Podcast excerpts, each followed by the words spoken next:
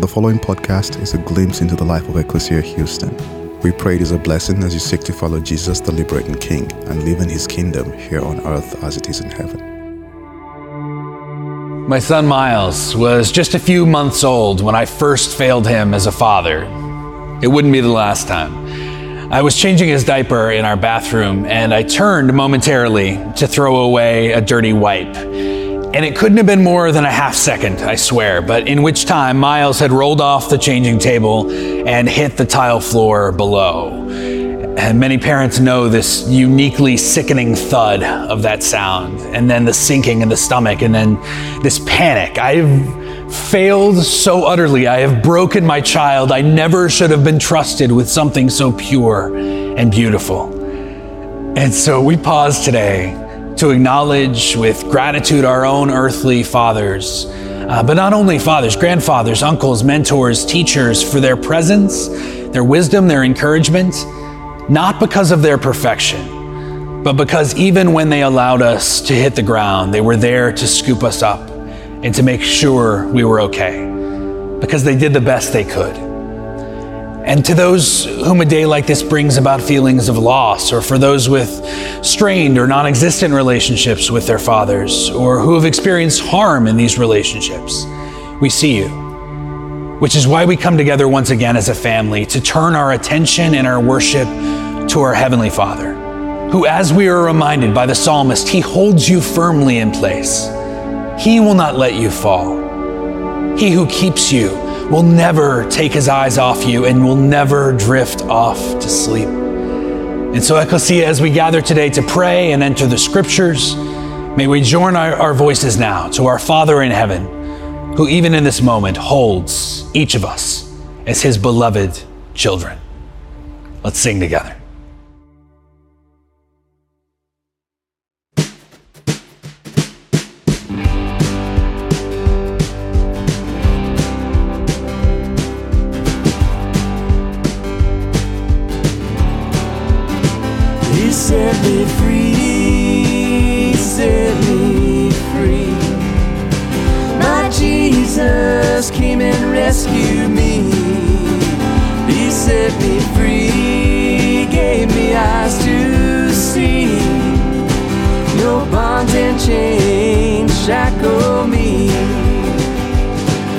Trials, when you lose your way. Look to Him for strength today. Do the same for you as He did for me. Lay down your burdens at His feet. He set me free, set me free. My Jesus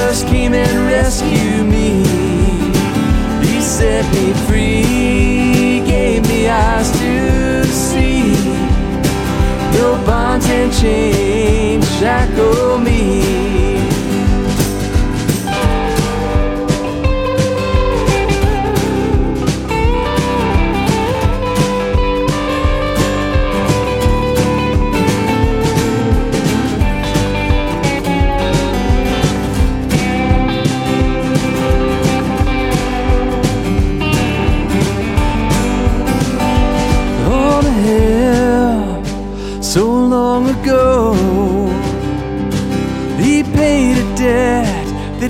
Not.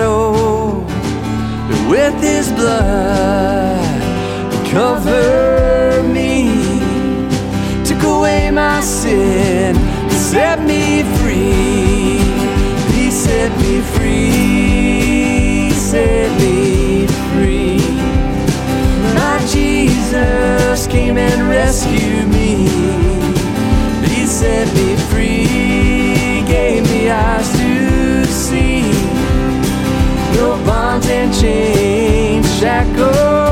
me. My Jesus set me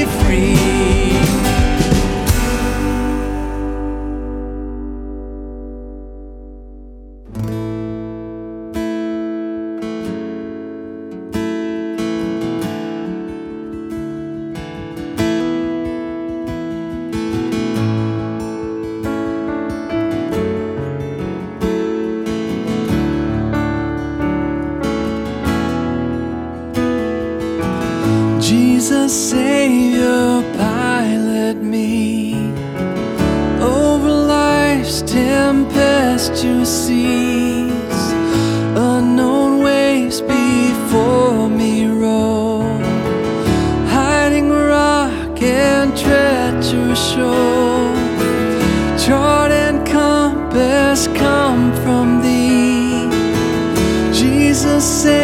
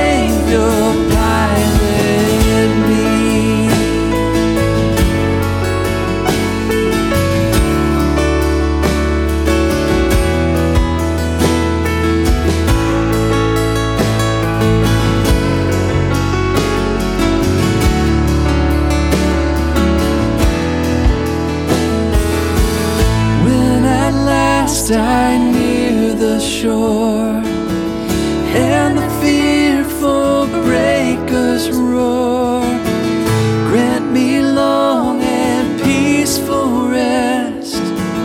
Then while leaning on your chest,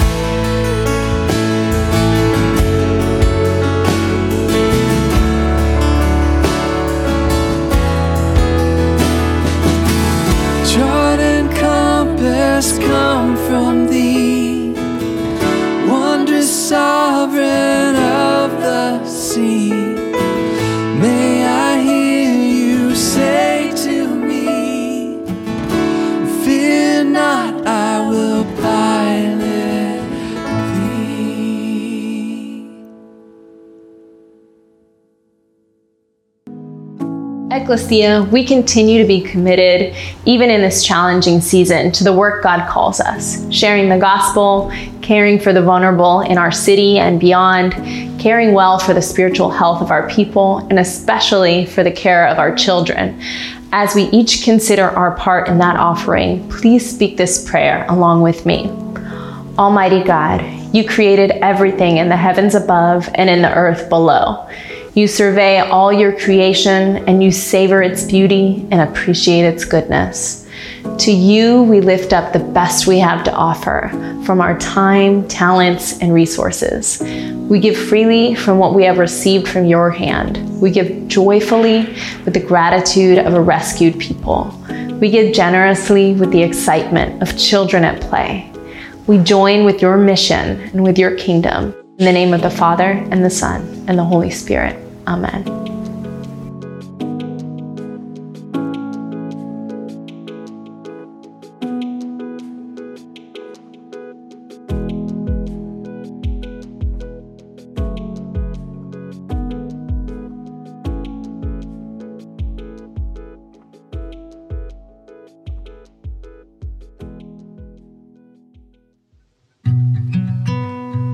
Hello, my name is Hannah Seay, and I am Pastor Chris's daughter.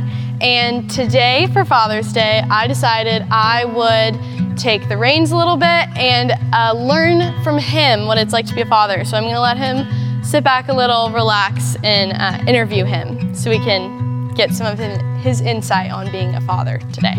Thank you, Hannah. Thank it's, you. it's nice to have a, a, daughter who's in charge. So take us where you would like to go. I'm very good at it. Thank you.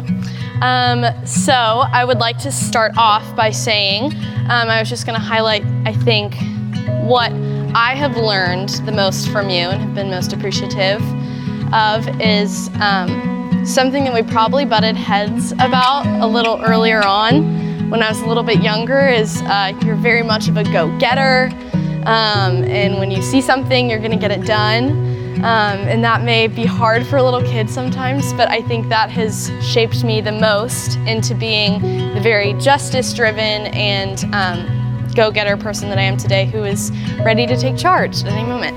so I uh, would like to say thank you for that first. You are welcome.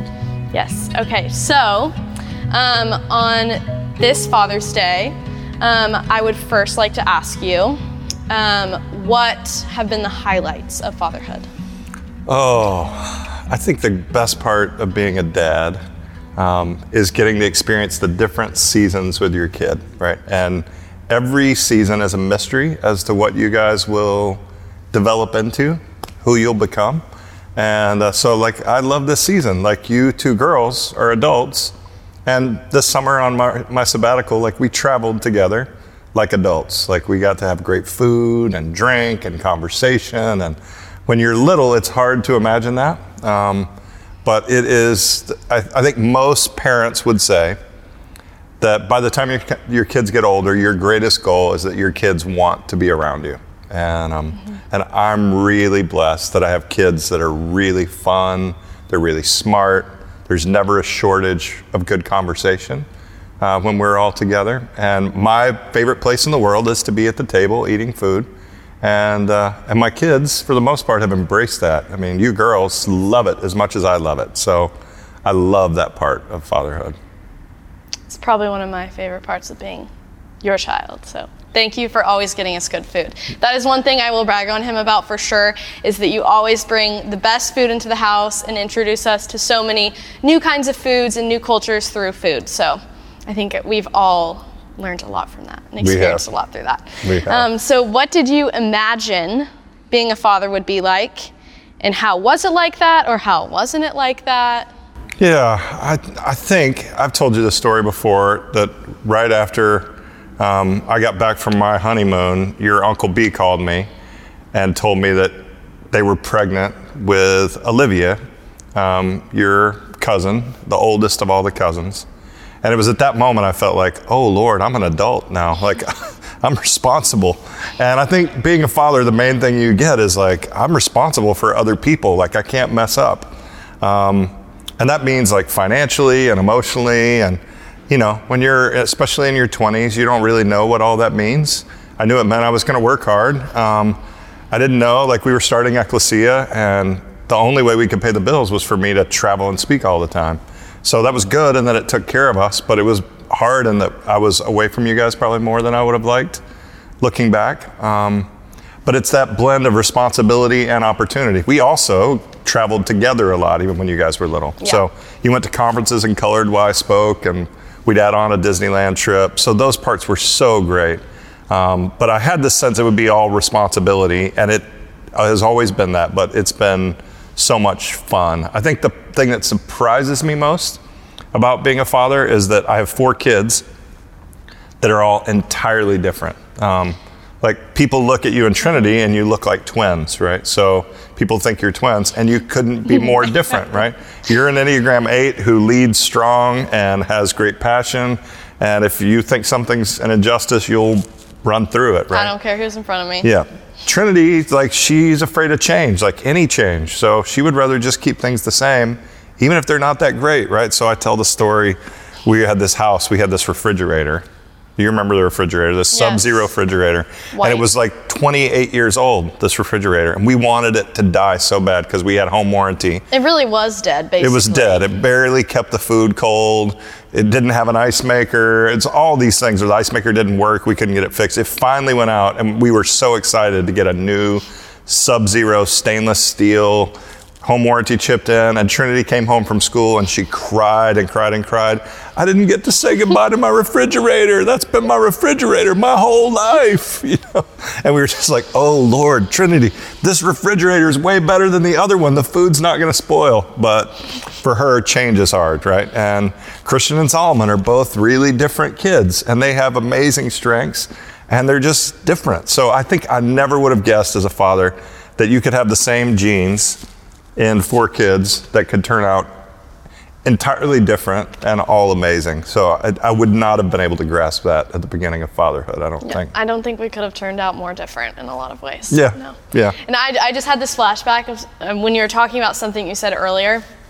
Just a random flashback. I haven't, I haven't thought about this, but when you were saying you would always be gone, um, speaking a lot to like make money when we were starting Ecclesia and didn't really have much, um, I just remembered this random flashback that we would have a candle next to our bed every night that you were gone that you would be traveling we would light the candle and know and that would tell us you were gone but that you were coming back in how many days so I, I just haven't thought about that in like Hmm. Yeah. 10 15 years Yeah. I just remember That's sweet. that That's sweet. yeah um, kind of similar were there any big surprises about fatherhood Yeah, I think the fact that you guys were so different and that you never know what the future holds, right? So we look to the pandemic.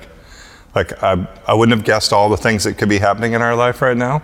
Um, you never could have dreamed it up, but you get through it together and you try to talk to each other. And even when things have been really hard, um, we've been able to communicate and work through things. And um, and that's amazing, you know. It's but that's part of having adult kids too that makes it really a joy.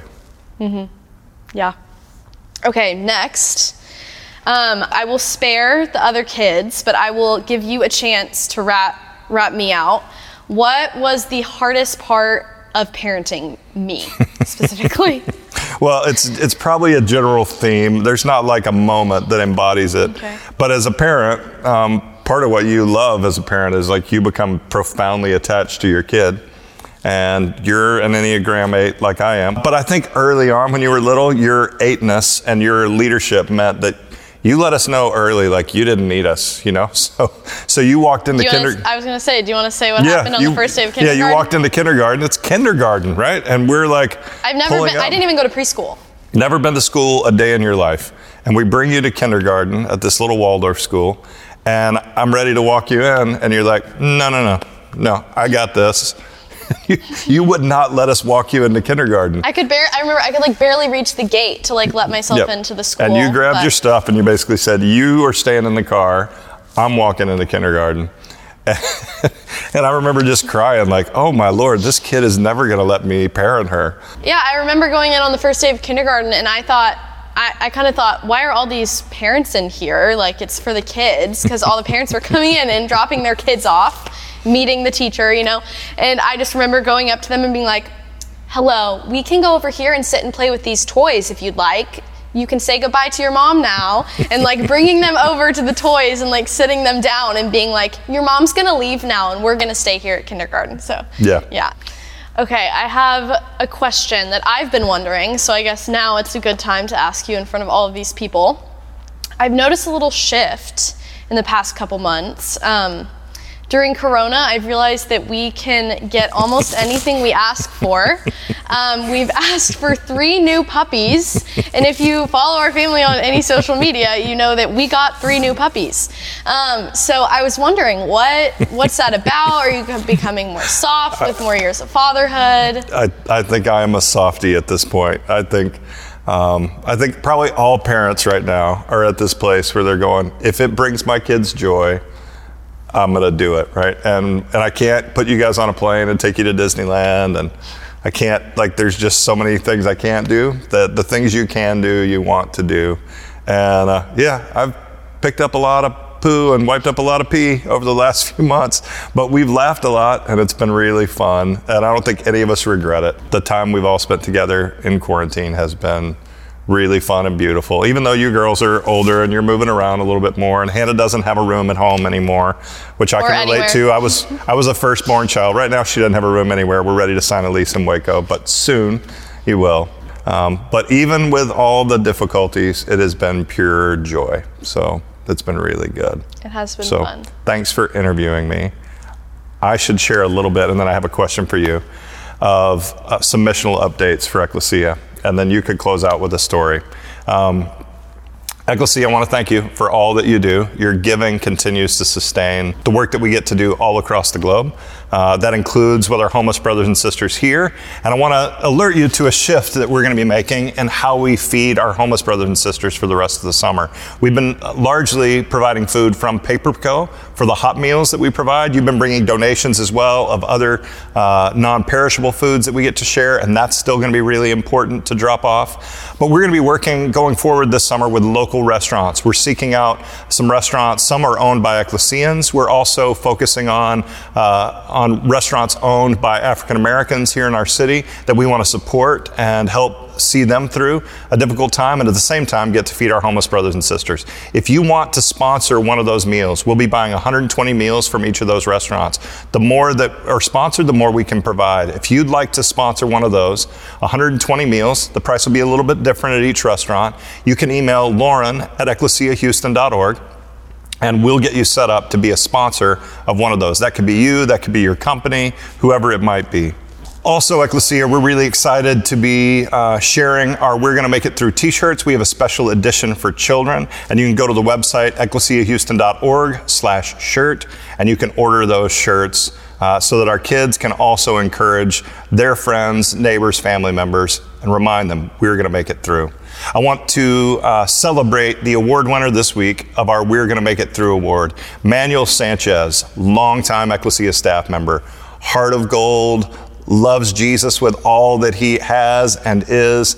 We're so grateful for Manuel. Uh, this week, our brothers and sisters at Harmony House and other homeless brothers and sisters organized the most massive thank you card to share with Manuel. They wanted to thank him for the way that he's been consistent and loving, providing food and care, pastoral leadership. Many of you know Manuel's story. He was living on the streets when we first met him in Montrose. Hannah, you lived in Montrose. We have so many stories to tell about that. But you grew up in a church where it was normal to be around homeless brothers and sisters and um, and some of our trans brothers and sisters that live on the street. It was just a part of the fabric of your life.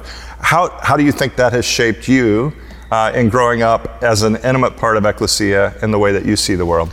Yeah, um, I just started to get a little emotional when I thought about that. But um, I would say that um, I have, um, I grew up being loved most intimately by those people, um, and they shaped me. And so whenever I hear people talk with stigmas about um, our brothers and sisters on the street or who are homeless or um, any number of factors, um, it it has been hard for me to understand my whole life just because those were the people who gave me Christmas presents and would go out of their way and I could ask for the craziest thing for Christmas and they would um, like our our, our guy Ted, um, I asked for an orange Christmas tree um, for Christmas when I was little, and my parents were like, "That doesn't exist. You can't get an orange Christmas tree." Um, and Ted went out, bought me a, a, Christmas tree, and spray painted it orange. Um, and so I have Rip. just felt the most loved by um, those people my entire life, and I think that's what pursued me to get at my first degree in social work, and now I'm um, studying for my second degree in social work. And so I think it's just really guided where I gravitate towards and who I gravitate towards. Yeah. Yeah. Good. So, since I'm in charge here today still for this portion, um, I'm going to ask you a question to close this out. So, I would like to know and like to leave everyone, especially any new fathers or um, fathers to be, what is your best advice for new fathers? For new fathers, the best thing that I did, I made plenty of mistakes as a father, and we all will. But the best thing that I did was take advantage of as much time as I could with you guys when you were little and tiny. And I put you skin to skin. I'd get home at night and take off my shirt, put you on my chest, and rock you to sleep. I'd watch football, and it felt like it was a job. I'm watching football while I have my kid on me. It was perfect. It was, but I felt so bonded to each of you physically. Um, as you just laid there and I got to love on you. And that physical bonding, I just can't underestimate it. Everything I read uh, says that, that that bonding, what it does for kids, it bo- boosts their immune system, it gives them a sense of love and health and support. And, uh, and for a dad, you just, you think, like when you were born, I thought I couldn't love another kid as much as I would love you. I thought it was impossible. And then Trinity shows up, and my heart just got so much bigger. And Solomon shows up and it gets bigger, and Christian shows up and it gets bigger. But a big part of that was taking the time to bond with each of you. So thanks for being in charge today. You're welcome. It was nice to take a back seat. And uh, to all the fathers out there, happy Father's Day. We hope you feel loved and celebrated today. I'm really grateful that we get to hear a word from our brother Sean Palmer, and uh, Sean's going to share with us now.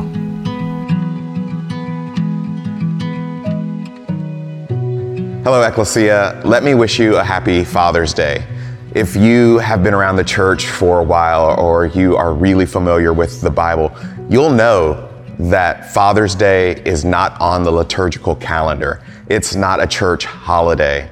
And, and so it's this time of year that we pause with the rest of our country to think a little bit about fathers, even knowing that it's not a religious holiday, but it does give us an opportunity to pause and think about our relationships, not just with our own earthly fathers.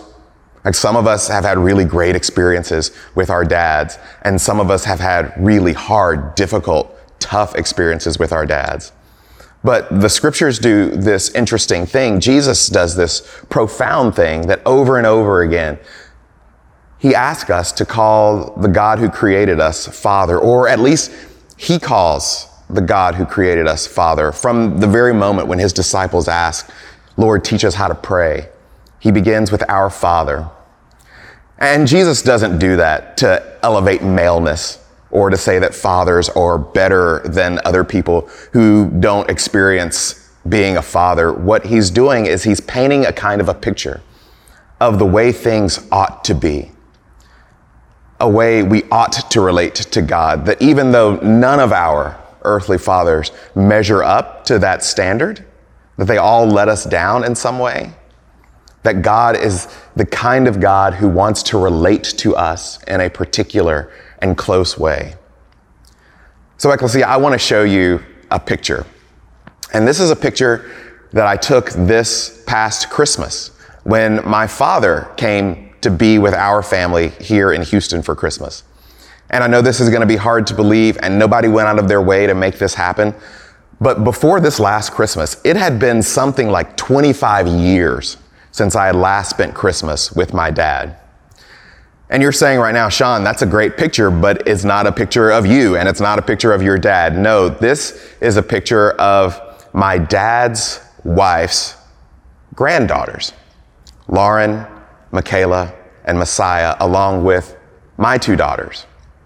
And they live with my dad and my stepmom. And I think about this picture, I think about a picture of fatherhood because my dad, at 73 years old, is raising three young women, and he is a very different father than he was when he was raising me in the 80s.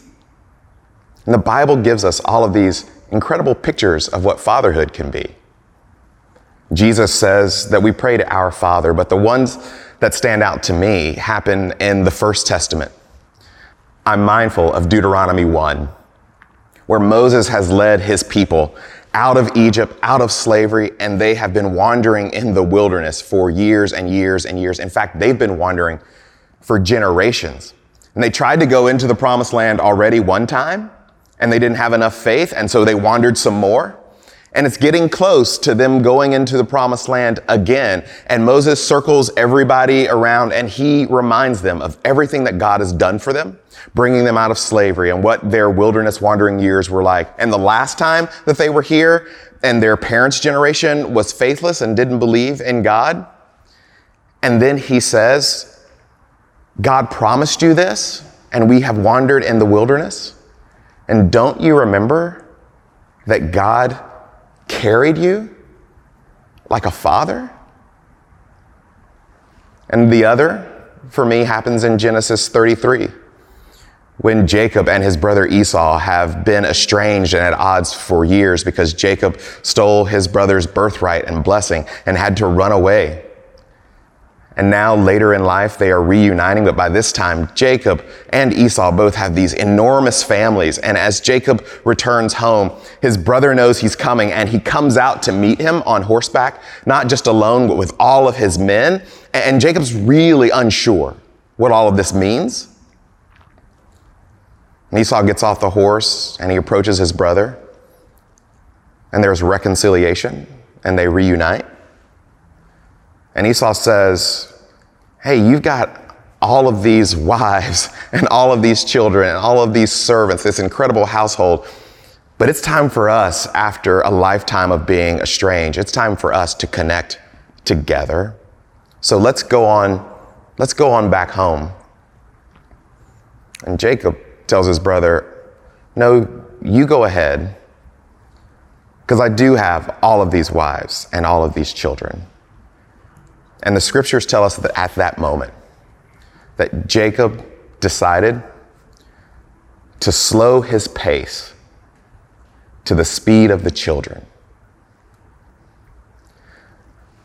And so when I think about Father's Day, and all of the naughtiness that can mean for some of us, I'm mindful of a God who asks us to call him Father, not because of maleness and not because of physicality, not because of power, but a fundamental way that God wants to relate to his people. That he wants to be, and he is the kind of God who carries us, who slows his pace to ours. And like I said, my dad is 73. And when you are in your 70s, the last thing you expect to have to do with your life is raise three little girls. But through a lot of twists and turns, my dad's wife's son died in a car accident. He was driving along the street, a street that I know very well in Jackson, Mississippi, lost control of the car and slammed into a fuel station and died. And the girl's mother was out of the picture. And so the only option was to either have the state separate the three girls, send them to different homes, or to send them all to the same home way down in South Mississippi where they wouldn't be able to see their grandparents. And so Joanne, my dad's wife, didn't want that to happen. And so she said, We'll take the girls. And I watched my dad, who, when I was young, was doing what most fathers have to do when they have young children working a lot, building a career, providing, but now he is retired. And I sit there and watch them sit on his lap and I'll watch him carry them. And he and I talk about what it's like to raise 13 year olds. He calls and asks me what we're doing with teenage girls as their oldest girl enters into teenagehood. And there are all of these movements about what's going to happen with the girls and should he go ahead and adopt them and he really wants to. And there are so many hurdles to do that. And when those girls go to school on the first day of every grade, when the teachers are going through the roll, calling out names, and they call out their first name and their last name. And the girl says, Oh no, that's not my last name. My last name is Palmer. Because being fathered invites us into a new reality, a new way of relating, and a new way of being. That all of us who have experienced tragedy and abandonment and trauma, what God is saying, what Jesus is saying when He asks us to pray to our Father, is to know that there is an entity at work in the world who is calling us into a different way of being, that is giving us a new name. And so, Ecclesia, this Father's Day, the invitation for all of us is to receive God's fathering of us, His loving for us, knowing that our own fathers and life has failed us. But it's also to be open to the people that God is calling us to father, to carry, to pace with. And so may you be blessed this day and every day, knowing that the God who created you wants you to call him Father.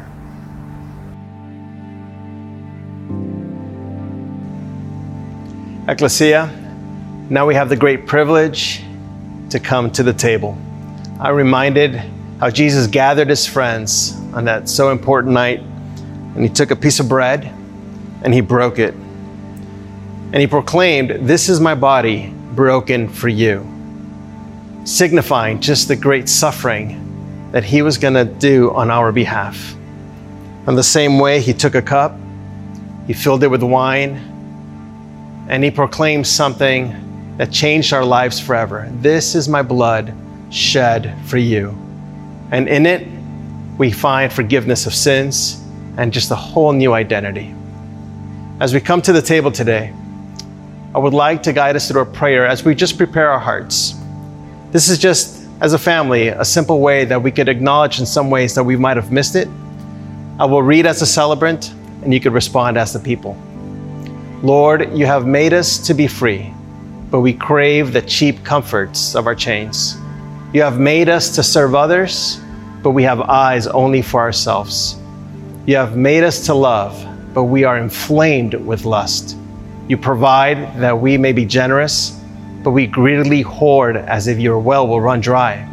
You forgive time and time again, but we hold fast to the sins of others. You offer light for our path, but we insist on making our own way. You are the God who saves. Lord, save us from ourselves. In your great mercy, restore and heal us, and grant us your peace. Amen.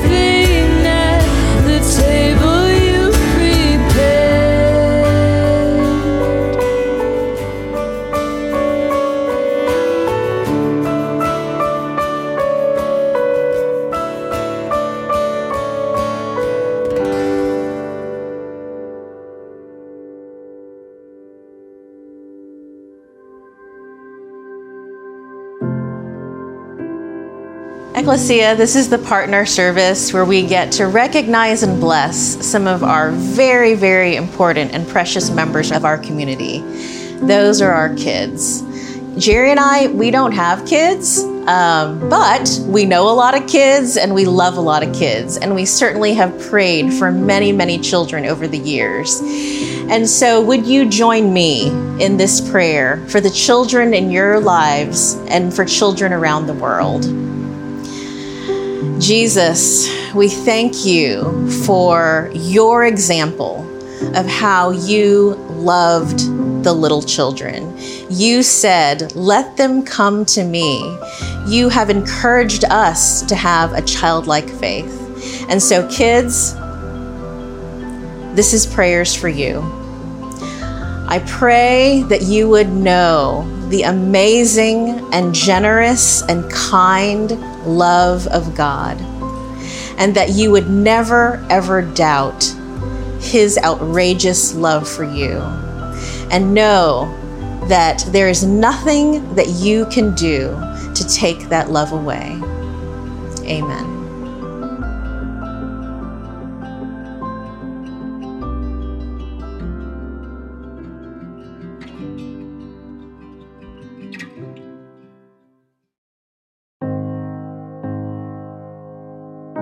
As a benediction for this time of great unrest, receive this reminder from Psalm 121.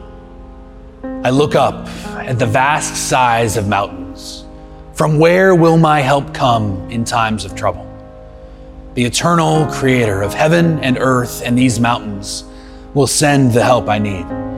He holds you firmly in place. He will not let you fall. He who keeps you will never take his eyes off you and never drift off to sleep. What a relief. The one who watches over Israel never leaves for rest or sleep. The eternal keeps you safe, so close to him that his shadow is a cooling shade to you. Neither bright light of sun nor dim light of moon will harm you. The eternal will keep you safe from all of life's evils, from your first breath to the last breath you breathe, from this day and forever. Ecclesia family, dwell in peace. Thank you for listening to our podcast. If you would like more information, please visit our website at www.ecclesiahouston.org.